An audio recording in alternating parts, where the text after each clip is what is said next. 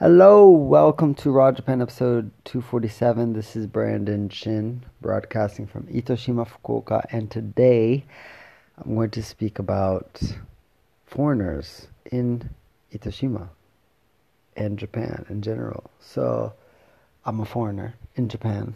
I was born in the US, my parents are Jamaican Chinese.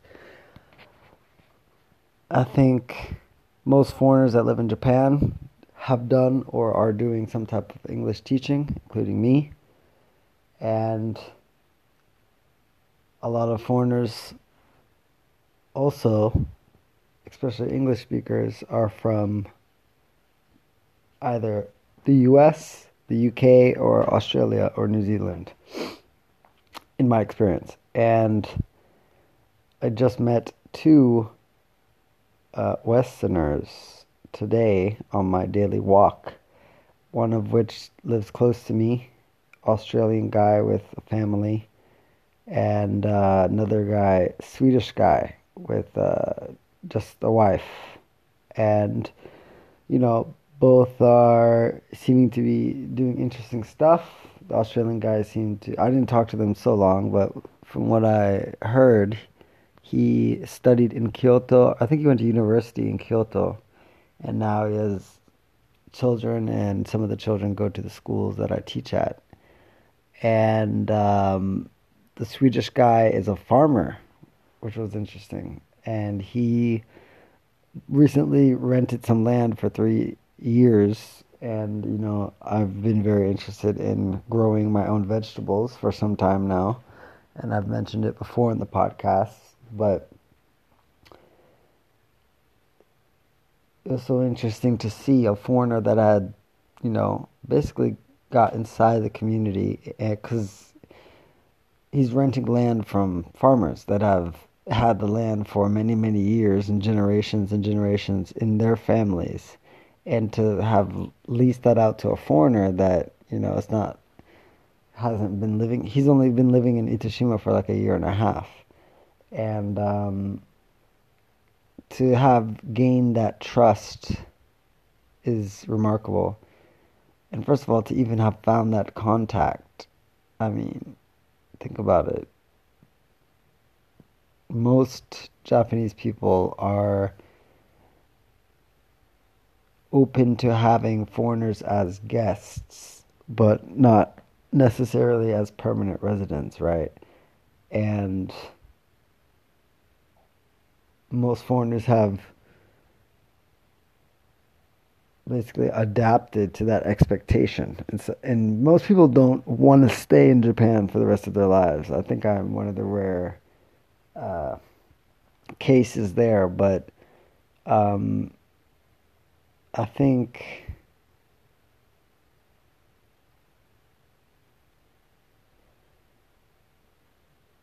I think it's important if you're going to be living anywhere to have awareness that you can't just go in and come through with your imperialistic ways and just buy up stuff and, and not really be connected to the community, right? Uh, I think we have to. I mean, this is anywhere, right? You don't have to necessarily be somebody from an out, like a different country and move somewhere else you can be born in that place that you live in currently and still be extracting value without giving back. And I think it's important for us to remind ourselves, you know, that we are part of our communities in a big way. And the only way that those communities prosper is if we, the pieces of that community, if we give back. And that can be through actions, events, or simple financial donations. And uh, I think the reason that Asia is so good with the communal vibes is because everybody is on the same page. Of course, you know, there's a lot of education. Uh, I mean, education everywhere is kind of robotic, but there's a huge emphasis on being part of society and contributing that is taught in Japanese schools. I mean, you have students when they do any type of like group activity, they elect different leaders, or um, I guess you'd call them leaders, and they have the responsibility to do certain tasks and then lead the group through doing that task. And I think this teaches responsibility in a good way. And everybody sees themselves as an important part of the team. And so that translates down the line when they get older uh, to society. You know, people in, for example, in the class, they have the students uh, at lunchtime basically share out the food for everybody. And during that time, they'll have some students go to the front of the class and tell them, I have some news to deliver for you for today's lunch or whatever for today. And they all listen with respect and res- respond, despite that student's status in the class. It's they are now that leader in that moment and everybody understands that. No one's trying to challenge their position and they respect their speech. But i feel like in the west individualism is quite is is pushed in a huge way. And it's important i think to understand who you are right? And um, you know develop your own creative interests and establish your identity and all of that, but also to understand that you are part of a community of people and that really the only way things get done is when you do them together. And it just doesn't happen as often, I think, in the West. And of course, you know, in Asia, everybody is basically the same ethnicity in the countries that they're, you know, because they don't have much outside. Um, how can you say outside ethnicities really populating Asian countries? It's mostly like, for example, China is mostly Chinese people or of people of Chinese descent. There's different uh, groups in that, of course, but a large percent of China is Han, one ethnic group. Whereas if you go to the US, you have a lot of different people from a lot of different places.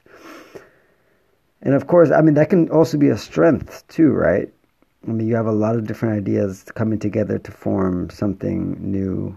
And, uh, I mean, I think the one important thing is that whether you're going to indoctrinate people to be on the same page, which you could see in Asia, or you're going to teach people so that they voluntarily want to contribute to community. Uh, I just think it's important to create that sense of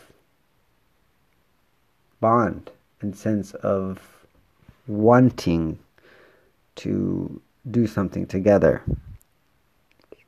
And that's what I feel here in Itoshima. And so to see this Swedish guy come here and purchase a lease on a land by connecting with a friend of a friend of a friend of his wife's of his wife um, who is Japanese is really cool to see and inspiring for me. And I hope to do that in the future as well, except I want to own land. And uh, yeah, I think uh, it's a good reminder to just ask yourself what part are you playing in your own community? And are you extracting value or are you giving back? That's what I want to talk about today. And uh, yeah, if you notice, I missed a couple of days on the podcast. I usually do a daily podcast, but recently things have been moving pretty quickly with the project that I partnered up with a local travel company and a big media company here in Kyushu. And we just had our first tour with um, a customer of mine who bought a book and actually found me through this podcast.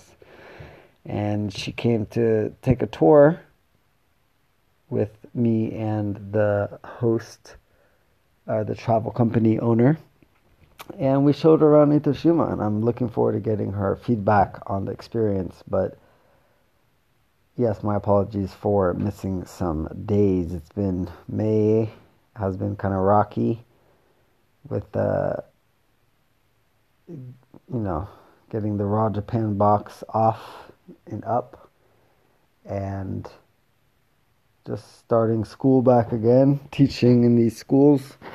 So from I'm gonna keep on going with the daily podcasts.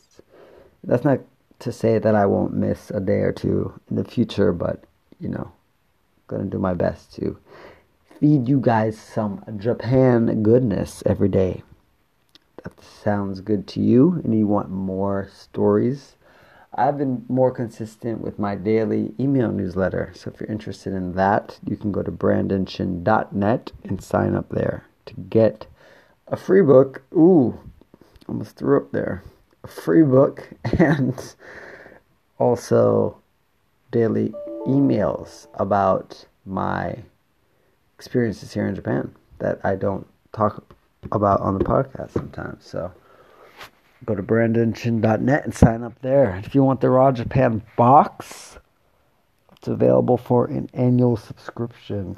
You get 12 months of Japanese goodness sent to your door and access to Japanese people. Go to brandonchin.net forward slash raw. You probably need the www in there. Anyway, thanks for listening to the podcast. As always, share this episode with somebody that you think needs to understand the part they play in their community and the responsibility we all have as people in groups. Thank you for listening. Take care. See you on the next episode.